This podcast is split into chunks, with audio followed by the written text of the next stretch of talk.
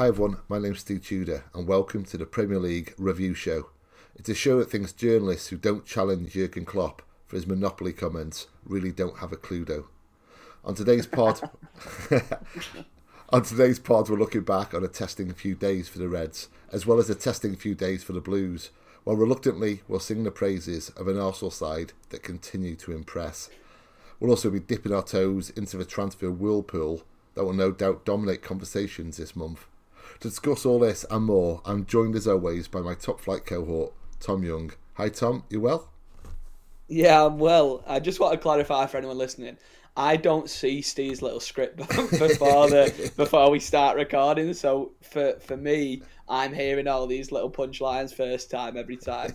So it's not it's like it's not me laughing to make these jokes sound better. Like if I'm laughing, I, I genuinely find them funny, and I think that's one of the best you've had so far. Thank I look forward sir. to them before every little podcast, so I just throw that in there. That was, that was a good one. That I, sometimes fear that you're the only one who finds them funny, but I very yeah, we'll never, we'll appreciate never it. We'll never know. No, no. Can, that's a scary thing when you do the podcast. So someone could be like cooking a meal and just get like a little chuckle at it, or someone could just like, "Oh, sod off." You just don't know. yeah, this is it. You just never know. Just assume it goes down well. If I'm you, I'm the only like the only person you'll ever know if I, if I enjoy it or not. And if I'm laughing, then it's you. Then I don't know if I'm just easily amused, but no, that was a that was a good one. That I enjoyed that one. Thank you. It did fall into my lap. To be fair, it's uh, yeah, uh, it's easy when it's Monopoly in it. You just think of other yeah. games.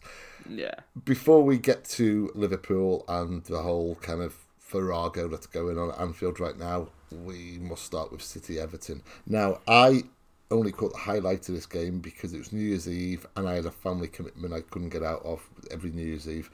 Um, but from the highlight, it just looked like a thoroughly frustrating afternoon, and certainly from reading about it afterwards and seeing it on Twitter and following the game as it happened. Did you go to the game? Did you see the game? Yeah, I was uh, I was there. I went to the game, and it was exactly as you've described it from someone who's just seen the highlights.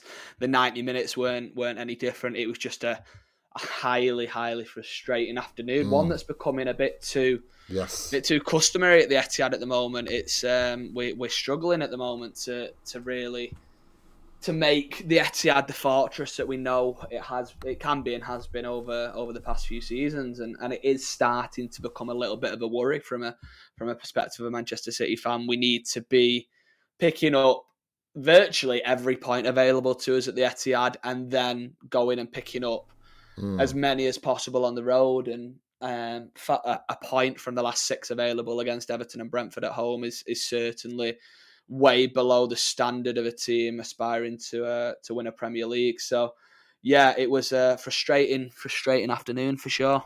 Well, I mean, they played relatively well against Fulham, but still, that was also a frustrating afternoon as well. So, if you factor that one in too, that goes it goes back a bit now, doesn't it? That City are kind of struggling at home.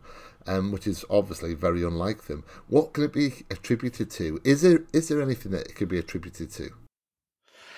I don't. I think for me, the main the main takeaway that I had coming out of the game at the weekend, which is something I've seen referred to by by many Manchester City fans and non Manchester City fans who are talking about our our struggles at the moment, and that is the lack of a direct pacey winger like Raheem Sterling, yeah. and and I.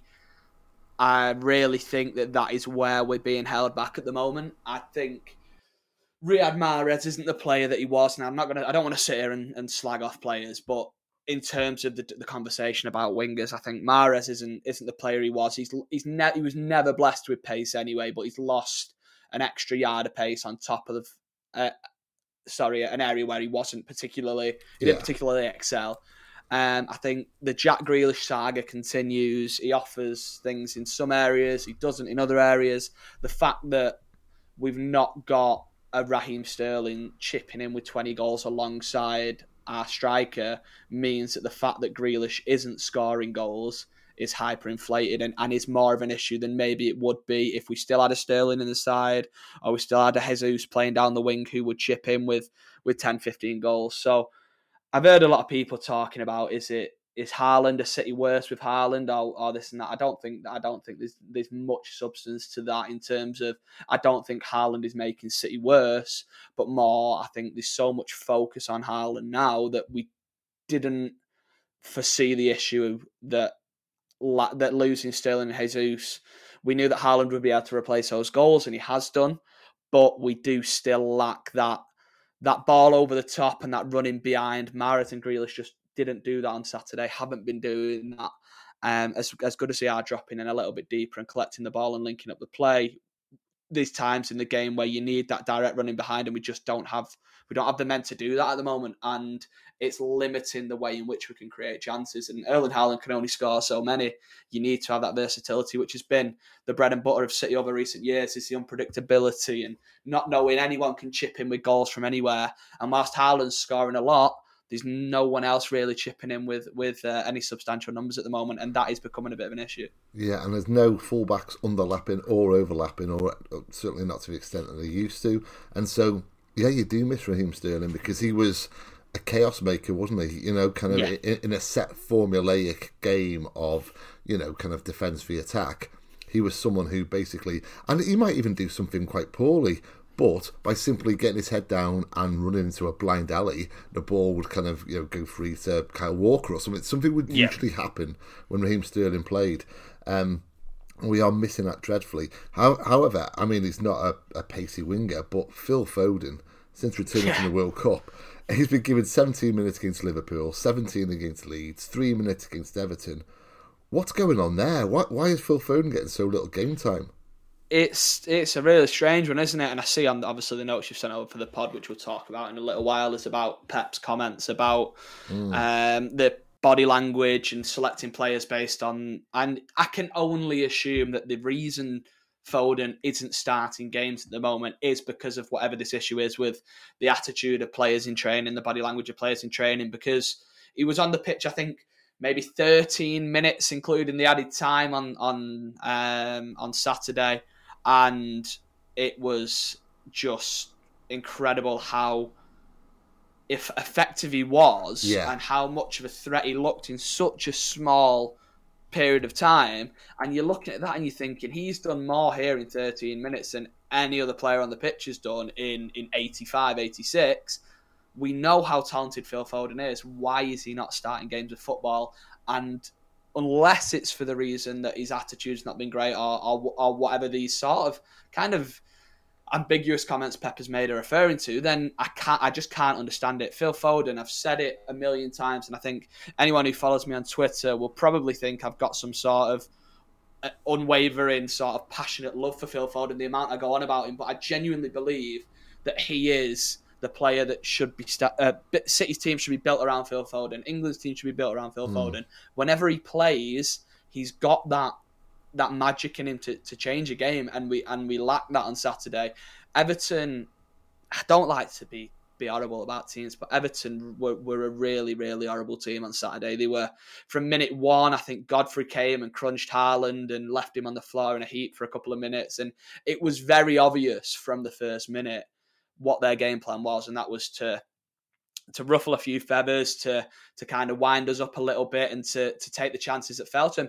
And they did exactly that. But with a with a Foden on the pitch, he's a player like you say, maybe not the pace of Sterling, but he's a player who can unlock a defence in an instant. He's a player who can just in a moment, especially when like on Saturday, De Bruyne wasn't great, Rodri wasn't great. We didn't have a good a particularly good performance, but with Phil Foden on the pitch, I think we'd have won that game if he'd if he'd have started the match. Sorry. Mm, um, I agree. And yeah, it, it just it just doesn't make sense to me at the moment as to why why he's not playing games of football or not starting games of football, I should say. So, what did you make of Pep's comments then? Because he, he essentially said as he's getting older, he started to put place more value on body language and he's studying body language and even basing his team selection on body language. And the key thing for me is it was unprompted, his comments. He doesn't yeah. say anything by accident, Pep Guardiola. So he's chosen to get that out there. Um, was it a dig at a couple of players, or uh, I mean, what's behind it? Do you think? Maybe a sort of maybe not a dig, but kind of like I'm being serious when I'm saying you're not playing unless you put your ideas up. I think mm. maybe this this you think that the, the three players allegedly it refers to are Phil Foden, Kyle Walker, and João Cancelo, based on the players that haven't been selected who you would expect to be selected and you think that maybe them three players are thinking, well, he's not played us this week, but we're too good. We know we'll get back in the team. Maybe this is Pep's way of saying, look, lads, I'm not, I'm not messing about here. If you don't put your ideas up, I will stick to my wits and I will play players who who are showing they want to they want to be here, they want to play football, and that's the Phil Foden one's the one that particularly surprised me in that he's a boyhood blue. He's he's yeah. living the dream yeah. of a Manchester City fan. He's playing week in week out for the team he supports, who are competing on all fronts.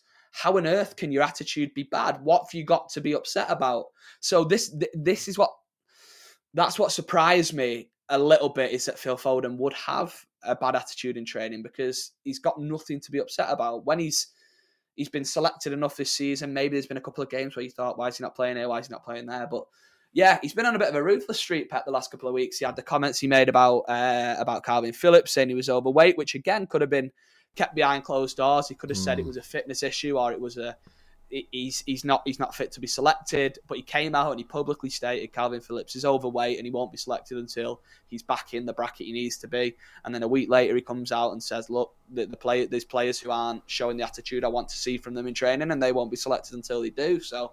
I don't know what, what it is that, that sparked this this ruthless streak in him, but we're seeing a side of Pep that we that we seldom see at City, and uh, and yeah, hopefully it's it's enough that the warning as it is at the moment is enough to, to get these players to to kick their asses into gear because we need every every out we can get at the minute with the way that Arsenal are playing. Yeah, well, that kind of leads us neatly onto Arsenal. I should just add as well, though, that I just can't believe for one second that Phil Foden and Cancelo as well aren't really good trainers. You can yeah. imagine them putting the effort in each, each session. Um, so that does surprise me if it refers to them. I've, that's no reflection on Kyle Walker. It's just that I, I don't know where I stand with Kyle Walker. I don't know what he's like on a training pitch, but certainly Cancelo and certainly Foden, you expect them to be really up for it in training. So maybe they're not. I don't know. Um, yeah, so that kind of leads us neatly onto Arsenal. Let's get this out the way nice and quick because, um, yeah, you, you, find yourself kind of getting caught up in it with Arsenal and distancing yourself from your City allegiance and kind of admiring them. Uh, certainly, that's the case with me. I find I find I'm involuntarily admiring them, and then I remember there are title challenges, and I want them to lose. But yeah. It's it's it's really impressive what they've done, what they're doing. I have to say, um, seven points clear at the top. Is it time to worry now as a blue? Yeah, it, it, certainly is. And I said on Twitter at the, uh, the weekend, uh, just as the game finished, for the first time this season, I genuinely now believe that Arsenal are favourites to win the title. And right. I, I don't know if that's now because it's now out of our hands, because even if we beat Arsenal home and away, it wouldn't matter. I do think if we beat Arsenal home and away, we win the title because I don't think Arsenal win every other game, and I do think we win more than Arsenal in that period if you don't include the two games we play against each other. But but then I looked at it as well and I thought if we were seven points behind in in sort of late November, which for all um, for for for what it's worth, is essentially where we are, given the fact we've yeah. had a six week World Cup break in the middle of this season. I wouldn't be remotely concerned, but I'm thinking we're going into the start of the year with seven points behind. But then I think we're not going into the start of the year as far as the season's concerned because we're not even halfway through the season yet. So, is it time to be concerned about Arsenal? 100%. Arsenal are legitimate title contenders this season. And I don't think there's anybody in the world from this point who would now be surprised if Arsenal went on to win the title. But do I think they're they're they're this unbeatable force that will cruise the league? Not a chance. I think we're we're still right in it, and I still think we've. I think the title is in our own hands without it literally being in our own hands. I think if we go on a run that we're capable of, if we can sort of pick up X amount of points from the remaining games, I, I, think Arsenal will drop points between now and the end of the season, and I think we'll have opportunities to to get back into sort of the position we want to be in. Um, mm. But no, Arsenal are certainly capable of winning the title from the position we're currently sitting now. I have to say, I've been caught up in this myself, and I'm sure every City fan has been caught up in this, where you do find yourself thinking, we've still got to play them twice. Now, yeah. that could also mean that we go a, a further six points behind. You know what I mean? Well, yeah. We, we kind yeah. of, our, our, kind of inbuilt optimism based around this extraordinary Manchester City side and, and in Pep Guardiola means that whenever you look at these kind of theoretical situations, you see wins but yeah, you know, there's yeah. every chance that we could lose, and then you know, and, yeah, no catching this, them then. This is it. I mean, if if we lose twice to Arsenal, I think that, that we can't we can't lose twice to Arsenal. But I do. I we, we have this inbuilt optimism because we've been we've we've got every reason to know it can happen because we've seen it time Yeah, and time we've been here again that when our backs we? against Yeah. the wall, when we're the chasing party, we, we are capable of just going on these runs where we win games and we, we, we not even we just we win we don't lose we don't lose we don't draw we win every single game that we play. And we are more than capable of doing that. Um I do does that mean it's going to happen? Of course not. But I do think from what we've seen with City and the way in which we, we we've got players in the squad who know how to get this title won. Arsenal have two players in the squad, both from Manchester City, who know how to get this done. And I do think in these sorts of scenarios, experience usually does prevail. And at the end of the day, I do still think, as well as Arsenal have been playing, we are still, in my opinion, the, the better of the two sides. And we do still, in my opinion, have the better squad, the better manager.